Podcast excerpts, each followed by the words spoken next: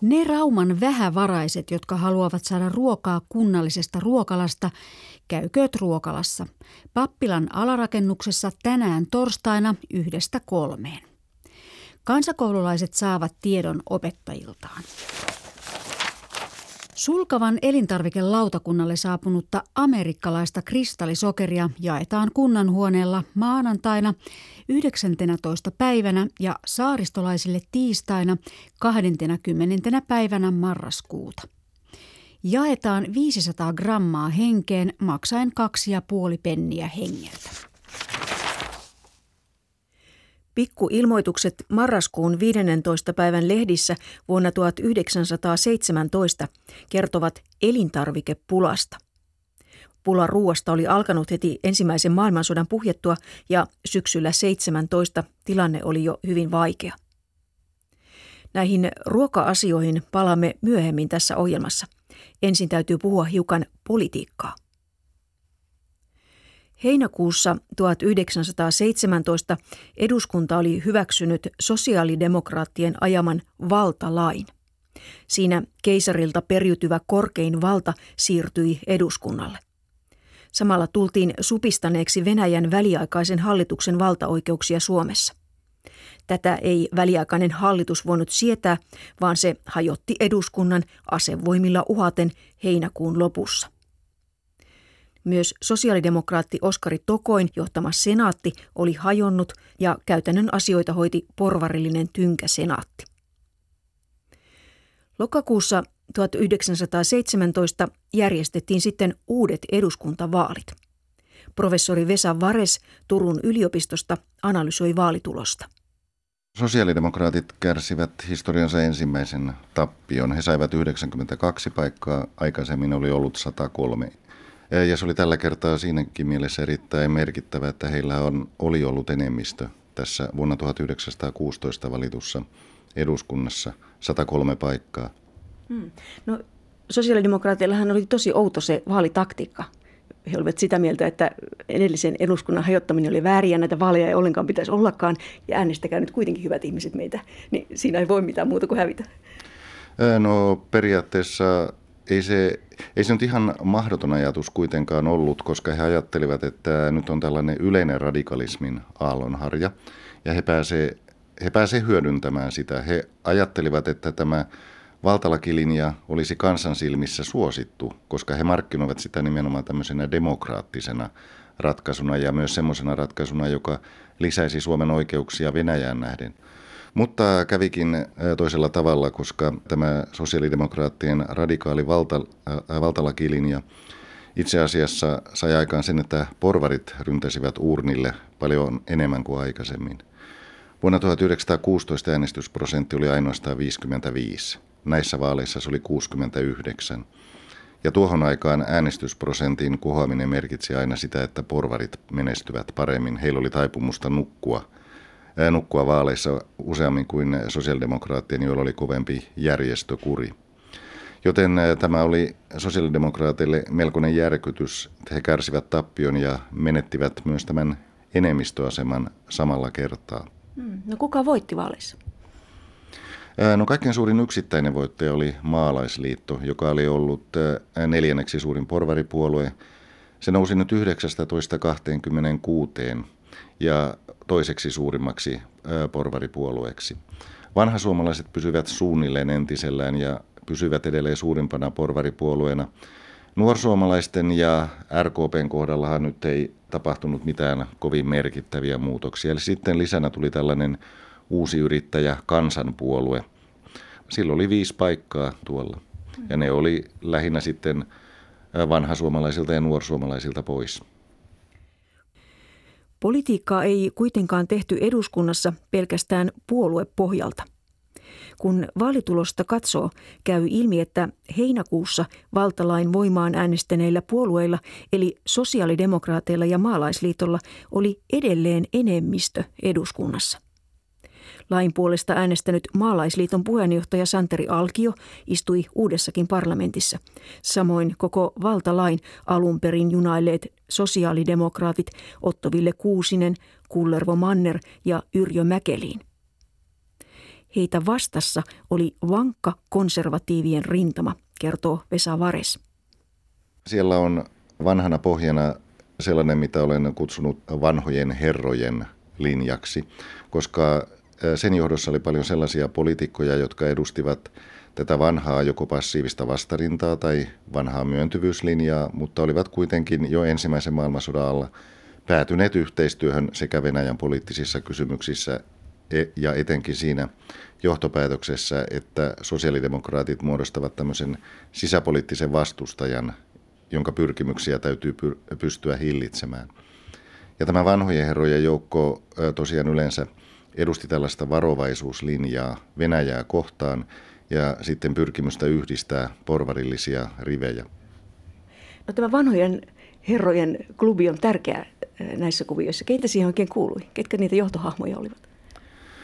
No nuorisomaalaisten puolelta oli esimerkiksi K.J. Stolberg, tällainen hyvin arvovaltainen henkilö, taustaltaan juristi, entinen senaattori, sellainen henkilö, joka ei yleensä politiikassa tehnyt mitään äkkinäistä, vaan kaikki oli hyvin tällaista harkittua, monien mielestä vähän liiankin, liiankin paljon lakikirjasta lähtevää, ja hän oli hyvin tällainen oma-arvon tietoinen henkilö, joka tunsi joka tunsi tämän oman asiantuntijan roolinsa varsin hyvin. Stolberilla oli perustuslaillinen menneisyys, hän oli aikanaan kannattanut passiivista vastarintaa, mutta toisaalta hän suhtautui hyvin kriittisesti sosiaalidemokraatteihin ja hän oli myös sitä mieltä, että ei kannata ottaa liian, liian tiukkaa linjaa Venäjään nähden. Hän ei esimerkiksi uskonut itsenäisyyden mahdollisuuksiin. Vanhasuomalaisten puolelta oli sitten Lauri Ingman, joka oli taustaltaan pappismies. Ja hän oli tällainen hyvin rationaalinen henkilö, tottunut toimimaan komiteoissa, valiokunnissa, sorvaamaan kompromisseja. Lähti oikeastaan kaikessa aina hyvin pessimistiseltä näkökannalta tarkastelen, että mitä nyt on mahdollista ajaa läpi, eikä, eikä koskaan pitänyt mitään kovin kiihkeää ja innostunutta puheenvuoroa. Ruotsalaiselta puolelta etumainen henkilö oli Rabbi Axel Vrede, joka oli sitten näitä kahta selvästi vanhempi. Hänestä sanottiin, että hän oli RKPn Grand Old Man. Eli hänkin oli tällainen reaalipoliitikko, joka, joka laski hyvin tarkkaan, että mikä on mahdollista ja mikä ei ole mahdollista. Hän oli aatelismies. Kun uusi eduskunta kokoontui marraskuun alussa, edessä oli jälleen sama vanha kysymys. Kuka perii keisarin vallan? Kuka saa antaa lakiesityksiä? Kuka vahvistaa lait? Vanhoille herroille sosiaalidemokraattien ajama valtalaki ei käy, koska se antaa liikaa valtaa ehkä hyvinkin radikaaliksi heittäytyvälle eduskunnalle. Ingman ja kumppanit värkäävät pikapikaa ehdotuksen, jossa valta keskitetään senaatille ja ulkopolitiikka jää Venäjän hoitoon. Marraskuun seitsemännen päivän iltana ministerivaltiosihteeri Kar Enkel ja kenraalikuvernööri Nekrasov lähtevät viemään ehdotusta väliaikaiselle hallitukselle. Kun kaksikon juna saapuu aamulla Pietariin, tilanne on jo muuttunut. Bolshevikit olivat kaapanneet vallan, eli sitä väliaikaista hallitusta, jolle oltiin viemässä tätä esitystä, ei enää ollutkaan olemassa. Yllätys, yllätys.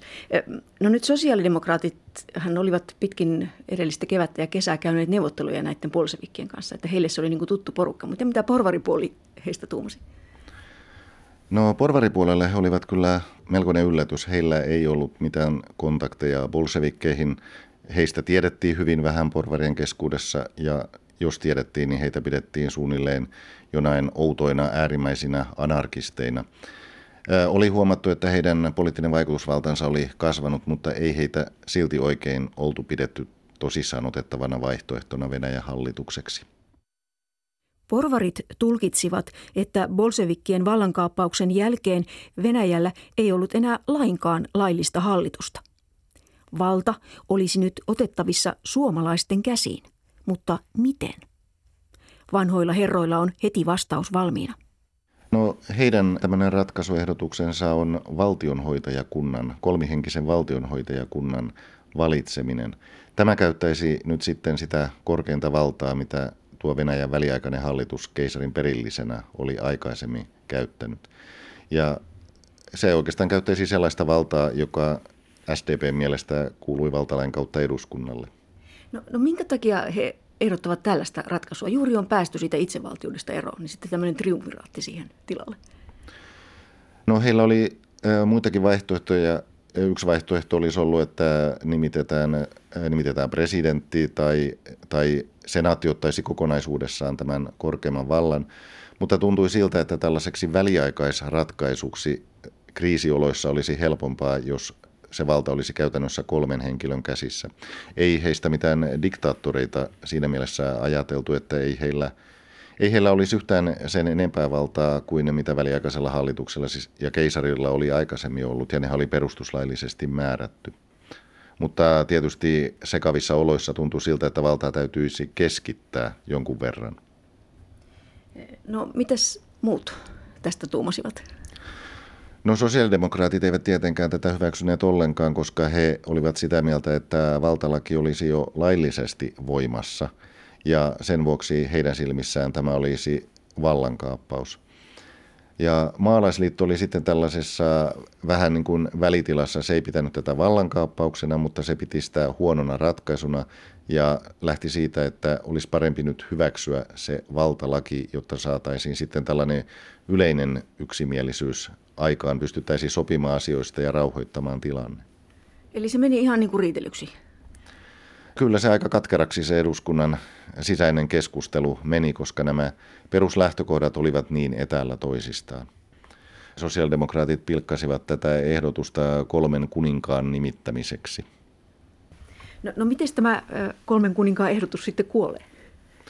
No päätös siitä, että valitaan kolme valtionhoitajaa, niin se tehdään. Mutta sitten siinä vaiheessa, kun pitäisi valita nämä henkilöt, niin siinä sitten sosiaalidemokraatit saavat tämän asian pöydälle ja kun he riitauttavat vielä siinä puhemiehen toiminnan, asia menee perustuslakivaliokuntaan. Eli tämä asia saadaan, asia jää tavallaan eduskunnan byrokratia hampaisiin.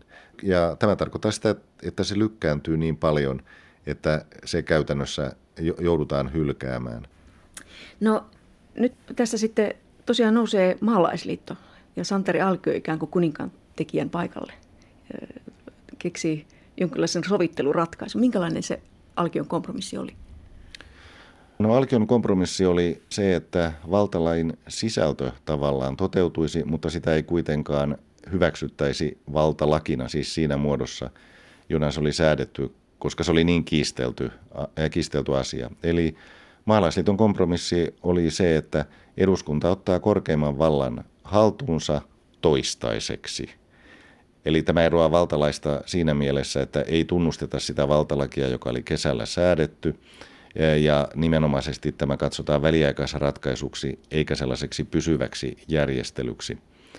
No tähän oli tietysti sekä nämä vanhat herrat tyytymättömiä että myös sosiaalidemokraatit, mutta sosiaalidemokraateille se oli kuitenkin helpompi niellä kuin näille vanhoille herroille. Niin, vanha valtalaki rintama tosiaan kokoontuu vielä kerran tämän yhden ainoan äänestyksen äärelle. Ja marraskuun 15. päivänä eduskunta julistautuu korkeimman vallanhaltijaksi äänin 127-68. Jäikö, jäikö tässä niin Venäjään enää mitään sidettä? Tuliko Suomesta tällä päätöksellä melkein niin itsenäinen? No siitähän on aika paljon väitelty, että olisiko tämä se oikeampi itsenäisyyspäivä.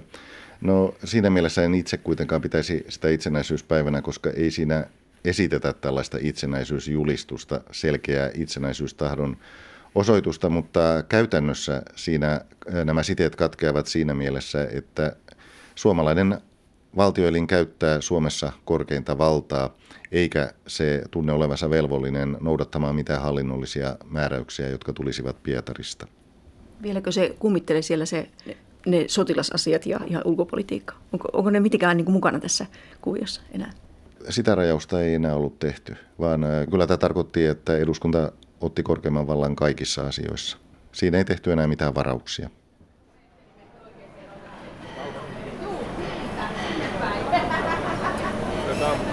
Tuommoinen puolikas pätkä mustaa makkaraa. Sitten, semmoinen just. Tuodaan pöytään, No niin, täällähän on vaikka mitä. Täällä on lampaan paistia, maissikanaa, karitsan. Nokka ankan file. Joo.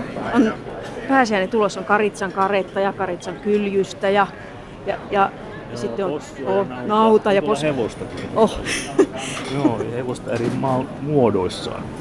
On sekä sisäpidettä että jauhelihaa. Tähän noin rimpsuluut mahtaa olla. Ihastelemme erikoissuunnittelija Kimmo Kestisen kanssa Tampereen vanhan kauppahallin lihavalikoimaa. Sata vuotta sitten, keväällä 1917, tilanne oli hiukan toinen.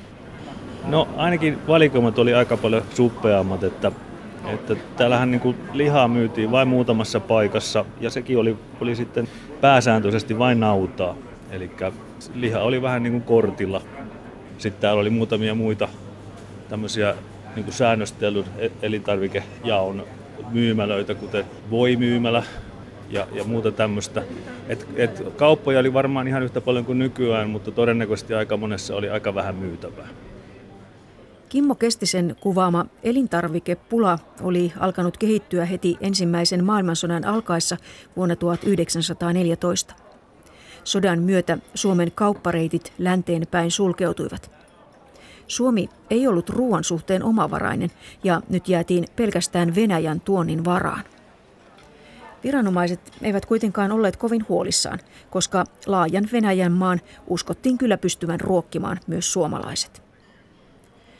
Hyvin pian ruoan myyntiä alettiin kuitenkin säännöstellä, kertoo erikoissuunnittelija Kimmo Kestinen. Kun sota alkoi silloin kesällä 14, niin ihmisethän meni täysin paniikkiin, että nyt alkaa sota. Ja tämä on niin varmaan ihan inhimillinen käyttäytymismuoto, että sitten hamstrataan. Hamstrataan ruokatavaroita, kun ei tiedä tulevaisuudesta. Ja se tietenkin tarkoittaa sitä, että kun kysyntä lisääntyy, hinnat nousee. Ja tätä sitten pyrittiin estämään, että aika nopeasti sitten siinä heti sodan syttyessä eri lääneissä ryhdyttiin laatimaan tämmöisiä rajahintoja. Rajahinta tarkoittaa siis käytännössä korkeinta sallittua hintaa, mitä kauppias saa tavarasta pyytää. Ne rajahinnathan eivät kuitenkaan toimineet sitten ihan toivotulla tavalla. Niin, rajahinnat on niin kuin tavallaan, niillä pyritään säännöstelemään niin kuin kauppiaan toimintaa. Ja ne määrättiin lääneittäin, eli siellä läänin kuvernööri, hänellä oli ehkä sitten apuna joku tämmöinen työryhmä, joka, joka sitten määritteli eri tuotteille tietyt rajahinnat, niin ne ei välttämättä ne ollut samat kuin mikä oli se käypä arvo. Eli jos se oli alakanttiin, niin ei kestänyt kovin kauan, kun se hinta sitten nousi siihen rajahintaan. Jos ne oli yläkantissa, niin silloin se tuote hävisi markkinoilta ja jäti odottamaan, että kunnes se rajahinta nousee, koska niitä oli sitten enää pakko nostaa, jotta se tuote saatiin taas kauppaan. Ja se rajahinta oli käytännössä se hinta, millä tavaraa myytiin. Että ei ollut laitonta myydä alle rajahinnan, mutta kuka hullu sitä olisi tehnyt. No mihin Tampereelta hävisivät perunat?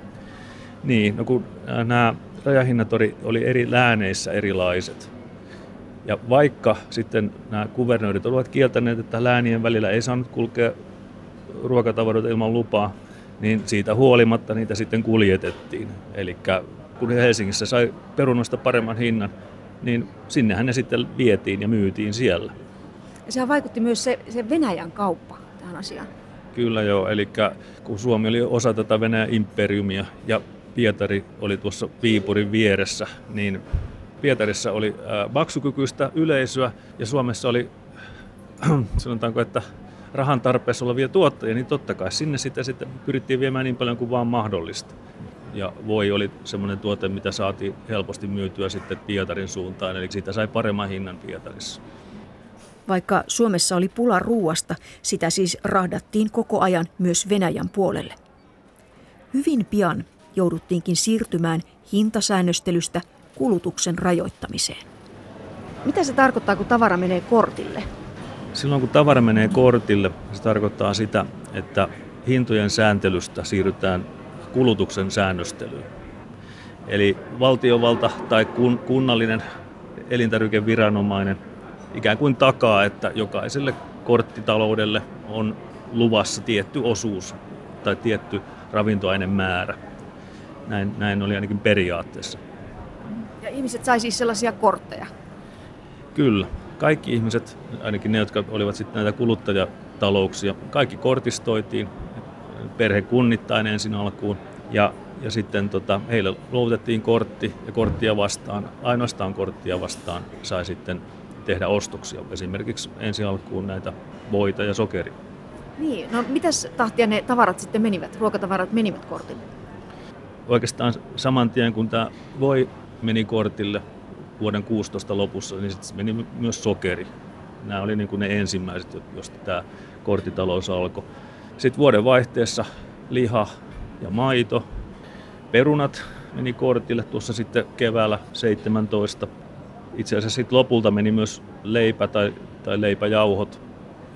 Tampereella tämä korttitalous alkoi aikaisemmin kuin muualla, kun täällä oli tämmöinen oma paikallinen leipäkorttisysteemi ensiksi käytössä. Että koko maata tämä alkoi koskea sitten vasta kesällä 17. No miten ne elintarvikkeet sitten siinä korttitaloudessa jaettiin ihmisille? Täällä Tampereella toimi tämmöinen oma kunnallinen elintarviketoimikunta, joka perusti ensiksi raatihuoneelle voimyymälän ja sitten sokerimyymälän tänne, tänne kauppahalliin tuonne, tuonne tota nurkan taakse. Ja kauppahallissa toimivat lihamestarit oli ainut, jotka sai kaupungissa myydä lihaa. Maito jaettiin vähän eri tavalla. Maitoa sai myydä niistä vanhoista paikoista, mutta käytännössä tapahtui niin, että maitoa vaan ei saatu kaupunkiin ja sitten se, niin se määrä väheni koko ajan, mitä, mitä täällä pystyttiin, pystyttiin sitten yleisölle jakamaan. Eli niitä kauppapaikkoja oli siis tosi vähän?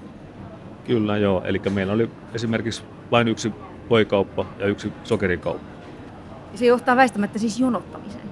Joo, nämä jonothan on, on semmoinen niin pula-ajan ilmiö, joten niihin saatettiin lähteä jo aamuyöllä jonoon. Ja ja siellä saattoi kulua tunti tolkulla siinä jonossa. Ja sitten parhaassa tapauksessa kävi niin, että tuntien jonottamisen jälkeen niin sit sitä ei ollutkaan enää saatavilla. Esimerkiksi maitokaupassa saattoi käydä näin. No, ihmisillä oli myös hyvää aikaa sit siinä, että siinä myös sitten voitiin päivän uutiset käydä läpi, ainakin lähimpien kanssa. Ja tietysti sitten, jos joku kehtäsi ruveta jonoa ohittelemaan, niin siitä sai sitten kyllä kuulla. No katsotaan vähän niitä annoksia kuinka paljon sillä kortilla sai sitä ruokaa? Sulla on jotain esimerkkejä tästä keväältä 17. No keväällä 17 esimerkiksi tuossa huhtikuun tienoilla, niin sokeria jaettiin kerran kuussa. Maaliskuu oli vähän poikkeus. Helmikuussa sokeria sai 800 grammaa ja huhtikuussa 500 grammaa, eli puoli kiloa, mutta maaliskuussa ei saatu lainkaan. Eli senaatti, tai senaatin kamaritoimikunta kertoi, että että sitä nyt vaan ei yksinkertaisesti ole Suomessa. Suomi oli täysin tota, sokeri, ra- raakasokerin tuonnin varassa ja sitä saatiin vain Venäjältä. No sitten tota, samalla tavalla voita sai kerran kuussa, eli voitannos keväällä oli, oli puoli kiloa. Perunoita oli luvassa kaksi kiloa henkeä kohti viikossa. Samoin sitten liha jaettiin kanssa viikkoannos ja se oli 200 grammaa. Maitoa jaettiin päivittäin ja kolme desiä henkeä kohti päivässä. No jos katsoo siis näitä määriä, niin 200 grammaa lihaa viikossa, niin se on niin kuin yksi pihvi käytännössä. Joo. Ni, niin, tota, e, tuleeko näillä tämmöisillä annoksilla nälkä? No, jos tekee raskasta työtä, niin kyllä nälkä iskee. Että, että on, on, on nämä sen verran pieniä annoksia. Mutta toki meillä on muitakin tuotteita kuin mitä, mitkä oli säännösteltyjä, eli vihanneksia, kaali, nauriit, riistalinnut, kananmunat, ylipäätänsä tämä siipikarja, järvikalat. Et kaikille oli kyllä rajahinnat olemassa, mutta niiden ostamista ei sillä säännöstelty. No, no kohteliko tämä korttisäännöstely kaikkia ihmisiä sitten niin kuin tasa-arvoisesti? No se on sen korttisäännöstelyn tarkoitus, että kaikilla on niin kuin samanlainen mahdollisuus. Mutta toki jos on varaa, niin on, on mahdollisuus hankkia ruokatarvikkeita mustan pörssin kautta. Eli se mustan pörssi on tietysti sellainen asia, mistä on aika vaikea löytää kunnon lähteitä, että kaikki eivät jääneet kiinni tästä toiminnasta. Ja, ja siis semmoinen tähän, tähän aikaan liittyvä semmoinen ikävä ilmiö oli, oli tämä keinottelu. Eli keinotteluhan tarkoitti tässä yhteydessä sitä, että jollain oli varaa ostaa ruokatavaroita jemmata se jonnekin varastoon ja odottaa, että hinnat nousee ja sitten myydä se suurella voitolla. Ja tavallaan se oli silloin kaikkien kulutuksesta pois, kun se oli jossain varastossa niin kuin hinta, hinnan korotusta odottamassa. Ja nämä, nämä oli niin kuin vihattuja henkilöitä, nämä keinottelijat, mutta, mutta luultavasti kaikki keinottelijat, jotka pystyivät. No, si- siis rikkailla ihmisillä oli varaa ostaa keinottelijoilta ja köyhillä ei. Niin, näin se käytännössä on, joo. Niin, ja tietysti siis niin kuin maalaisserkut on niin kuin arvossaan tällaisessa tilanteessa. Joo, siis jos oli sukulaisia tuttavia maaseudulla, niin kuin tietysti monella oli, koska nämä oli aika moni ensimmäisen sukupolven kaupunkilainen, niin näitä yhteyksiä pyrittiin käyttämään ja, ja luultavasti auttoi pitkälti siihen, että ihmiset pysyvät hengissä. No, jos ajattelee sitä elintarvikepulaa yleensä koko maanlaajuisena asiana, niin, niin keitä se koettelee kaikkein raskaammin? Niin, siis Suomihan oli kokenut edellisen ison nälähärän 1860-luvulla ja ajateltiin, että eihän se tuo enää toistua. Kun maa oli vyötetty rautavöin, eli oli rautatiet, jos tavaraa pystyi liikuttaa paikasta toiseen, että semmoisia ongelmia ei pitänyt enää olla. Mutta kyllä, kun katsoo sitä rautatiekarttaa, niin onhan täällä Suomessa semmoisia seutuja, mihin se rautatie ei yltänyt. Eli tuolla Pohjois- ja Koillis-Suomessa on semmoista seutua, mitkä oli muutenkin jo elintarvikkeiden osalta pikkusen ongelmissa. Ja tämä tilanne oli mikä oli, niin kyllä se näitä, näitä syrjäseutuja koetteli erityisen raskaasti, mutta myös siis näitä kulutuskeskuksia. Et se oli kulutuskeskukset ja syrjäseutu. No, käytettikö sitä pettuleipää? Mä sanon näin, että Tampereella ei käytetty pettua leipään, eikä edes jäkälää, vaikka semmoisia huhuja kuulukin. Mutta sitä pettua kyllä käytettiin tuolla, missä sitä on aina käytetty, kun on pulaa ollut, eli Koilis Pohjois-Suomessa. Poliitikot ja viranomaiset yrittivät toki parhaansa mukaan helpottaa elintarvikepulaa. Eduskunta hyväksyi kesäkuussa elintarvikelain, joka antoi valtiolle oikeuden takavarikoida valmistumassa oleva viljasato. Se ei kuitenkaan riittänyt. Vielä hetken vallassa ollut Tokoin senaatti tilasi viljalastin sekä Amerikasta että Venäjältä. Viljan tuonti ulkomailta tyssäsi kuljetusongelmiin. Leipä ja leipävilja menivät kortille heinäkuussa ja pian maitoakin riitti enää lapsille. Tilanne pahenee edelleen loppukesästä, kun Saksaa vastaan sotiva Venäjän väliaikainen hallitus päättää, ettei suomalaisten apua enää tarvita sotaponnistuksissa. Kimmo Kestinen. Kriisi alkaa oikeastaan erilaisten tekijöiden yhteisvaikutuksesta. Ensinnäkin väliaikainen hallitus lopettaa vallityöt ja sotatilaukset, joka tarkoittaa siis käytännössä sitä, että työttömyys kasvaa nopeassa tahdissa. Eli ihmisillä ei ole enää samalla tavalla rahaa ja on, on tavallaan joutilasta väkeä.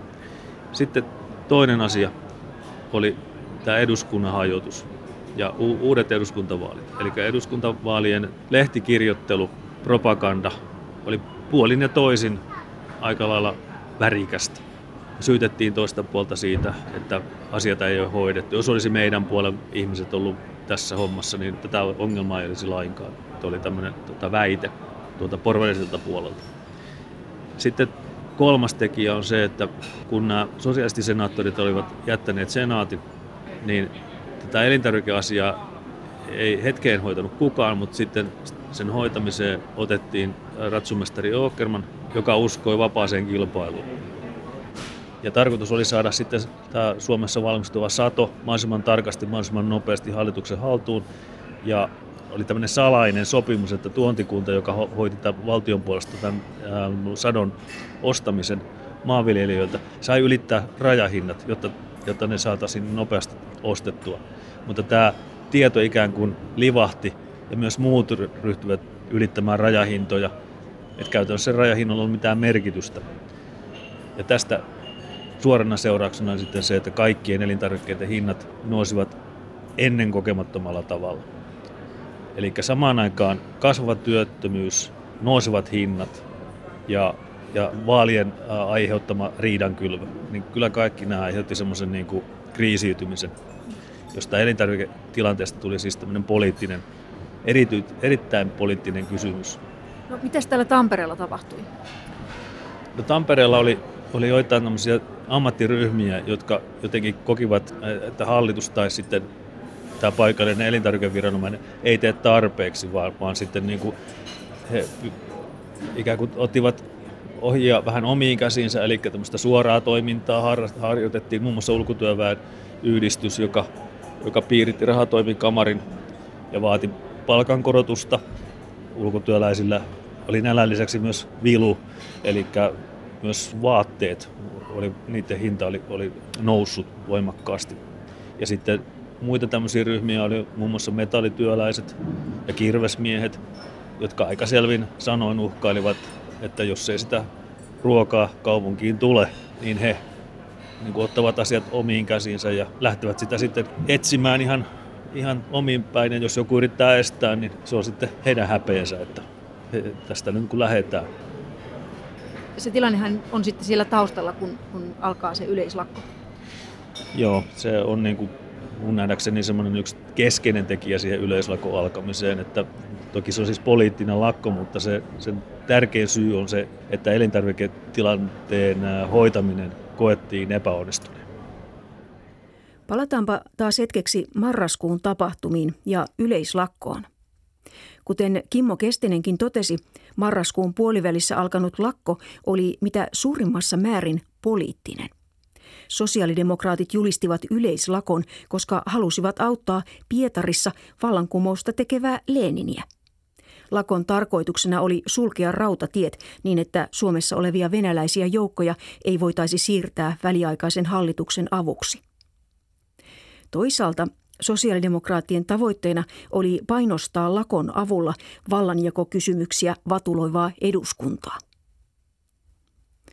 Lakko alkaa 14. marraskuuta. Eduskunnan suhteen sosiaalidemokraattien uhkapeli näyttää onnistuvan hyvin. Kuten aluksi kuulimme, eduskunta hyväksyi heti seuraavana päivänä, eli 15. marraskuuta, valtalaki kakkosen. Bonuksena sosiaalidemokraatit saivat vielä läpi kaksi pitkään ajamaansa lakihanketta, eli uudet kunnallislait ja kahdeksan tunnin työpäivän mutta sen jälkeen lakko näyttää karkaavan puoluejohdon käsistä. Keneltäkään lupia kyselemättä radikaalit punakaartit lähtevät liikkeelle ympäri maata. Valtaavat poliisiasemia, tekevät kotitarkastuksia ja vangitsevat ihmisiä. Porvarillinen Uusi Suometar kertoo lakon päättymisen jälkeen 22. marraskuuta tietonsa tulleista tapahtumista. Eilen päivällä valtasi Loimaan asemalla kuusi revolverilla aseistettua punakaartilaista Toijalasta Turkuun matkalla olleen matkustajajunan. Kuolemaa uhaten irrottivat he veturin junasta ja pakottivat veturin kuljettajan lähtemään viemään heitä Turkuun. Lauantaina kello yhdeksän iltapäivällä ympäröi Huvilakadun 26 lähes 150 punaista huligaania pistimelliset kiväärit käsissä – Talosta vietiin Siltasaarelle kolme perheen isää. Muun muassa tunkeutui kolme pistiniekkaa Lehtosen perheeseen. Yöllä tiistaita vasten pidätettiin kotonaan Punavuorenkadun varrella konttoristi Frans Jalmar Aalfors. Verikaartilaiset veivät hänet Siltasaarelle. Lähellä NMKyn taloa Vuorikadulla ammuttiin häntä kohti luoti, joka osui päähän, mutta ei särkenyt pääkalloa.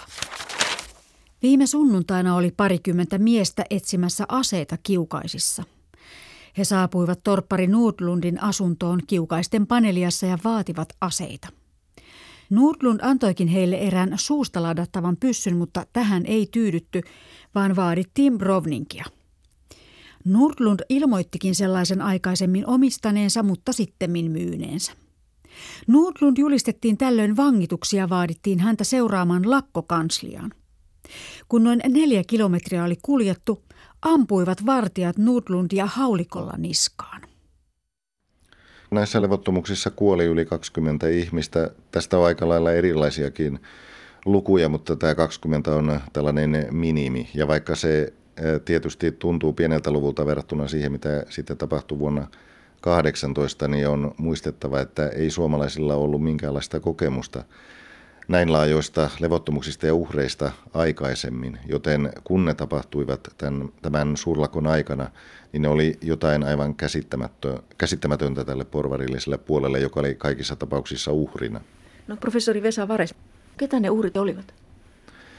Uhrit eivät olleet vielä vielä mitään tällaista näkyvintä eliittiä, esimerkiksi kansanedustajia. Todennäköisesti he olivat tällaisia, tällaisia paikallisten ristiriitojen uhreja joissa maksettiin jotain vanhoja kalavelkoja ja katkeruuksia.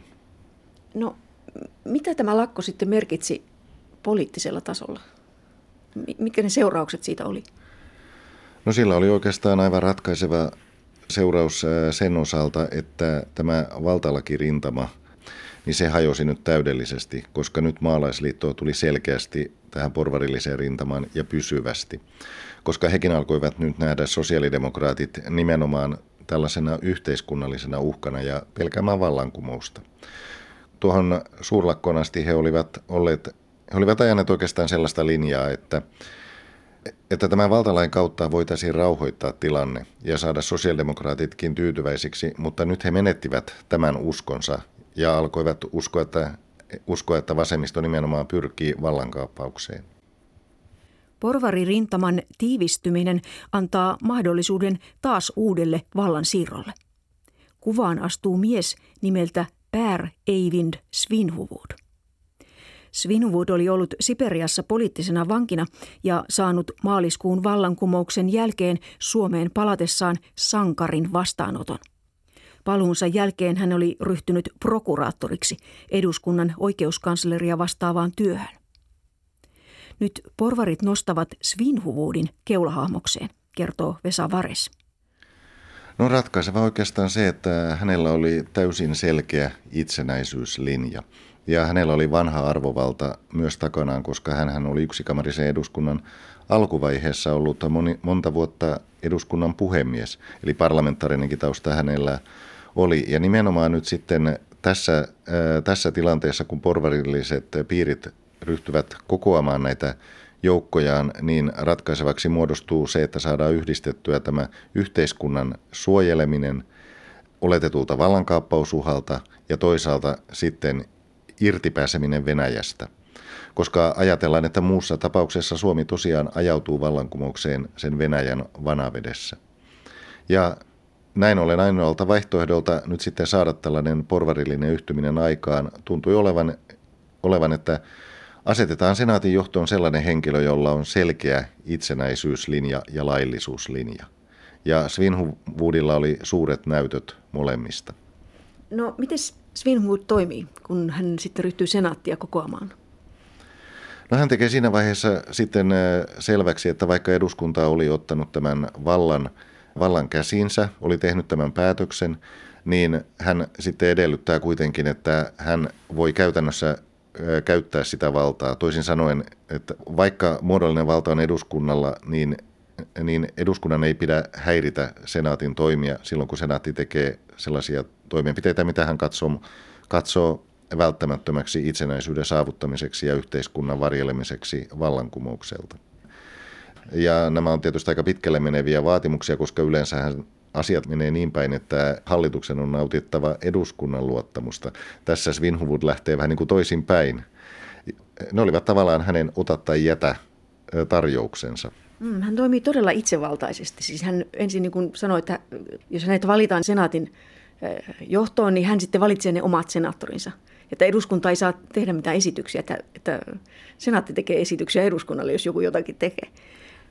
Niin no, senaatin jäsen, jäseniähän eduskunta ei ollut koskaan valinnut tai nimittänyt, eli siinä mielessä siinä ei ollut mitään erikoista, että senaatin johtaja valitsee itse nämä senaattorit. Mutta tietysti siinä asetelmassa, jossa Svinhuvud tekee selväksi, että eduskunnan ei tule häiritä sitä, mitä hän tekee, niin se on, no se on tietysti Siinä ei, siinä ei tietysti tapahdu sinänsä mitään laitonta, koska eduskunnalla on täysin vapaus sitten sanoa, että nämä on liian kovat ehdot, emme hyväksy. Ja milloin tahansa sitten myös antaa epäluottamuslauseen ja, jos senaatti tekee jotain, mitä eduskunnan porvarillinen enemmistö ei hyväksy.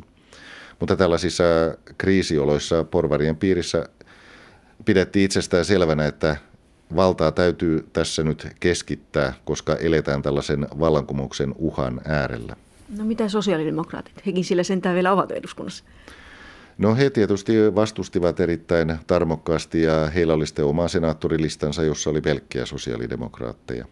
Mutta kun porvareilla kerran oli enemmistö ja suurlakon jälkeen sen tuloksena tämä porvarillinen rintama oli yhtynyt, niin lopputulos oli ennalta selvä. Svinhuvudin lista voitti tämän sosiaalidemokraattisen listan ja näin ollen, näin ollen hänestä tuli sitten tämän senaatin johtaja ja senaatti oli täysporvarillinen. Loppu onkin tunnettua historiaa. Svinhuvud käy lukemassa eduskunnalle itsenäisyysjulistuksen 4. joulukuuta. Koska eduskunta ainakin muodollisesti on edelleen korkeimman vallan haltija, se saa siunata päätöksen äänestyksellä joulukuun kuudentena päivänä. Sanomalehdissä nämä suuret valtiolliset tapahtumat tuntuvat menevän ohi hyvin vähällä huomiolla. Useimmissa lehdissä itsenäistymisestä tehdään parin palstan puisevia pikkuotsikoita lehtien sisäsivuille. Koko itsenäisyysjuttu tuntuu jäävän vastakoitun yleislakon varjoon. Porvarilliset lehdet puivat lakkoa vielä pitkään ja kielen käyttö on värikästä. Suomen mies nykyisenä ajanhetkenä kumartaa venäläiselle sotamiehelle kutsuen häntä veljekseen. Kumartaa ja pyytää lainaksi kivääreitä ja piikkejä, ruvetakseen niillä hävittämään omia kansalaisiaan. Murhaten kaupungeissa ja maaseudulla siksi, kunnes ensimmäinen verenhimo on tullut tyydytetyksi. Mitkä ovat ne syyt, jotka ovat sosialistikansalaisemme saaneet tähän määrään unohtamaan kunnian tuntonsa?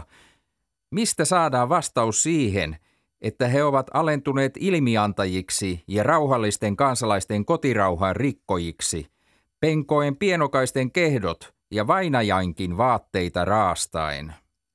Työväenlehdet eivät jää värikkäässä kielenkäytössä mitenkään jälkeen. Kirottuna juudaksena on Suomen porvaristo aina ryöminyt vieraan maan sortovalla jalkain juureen, saadakseen siltä apua oman maansa työväen ahdistamiseksi ja sen oikeutettujen vaatimusten väkivallalla tukahduttamiseksi. Saman vieraan vallan turvissa, vallassa ollen, on se harjoittanut räikeän puolueellista menettelyä elintarvikeasiassa, tyydyttääkseen omaa saaliinhimoaan ja nöyryyttääkseen työväkeä. Parempia uutisia saadaan vasta vuodenvaihteen jälkeen, kun ensin Venäjän bolsevikit ja heidän perässään myös muut maat tunnustavat Suomen itsenäisyyden. Tästä ilahtuneena tuntematon kolumnisti kirjoittaa Vaasalehdessä 8.1.1918.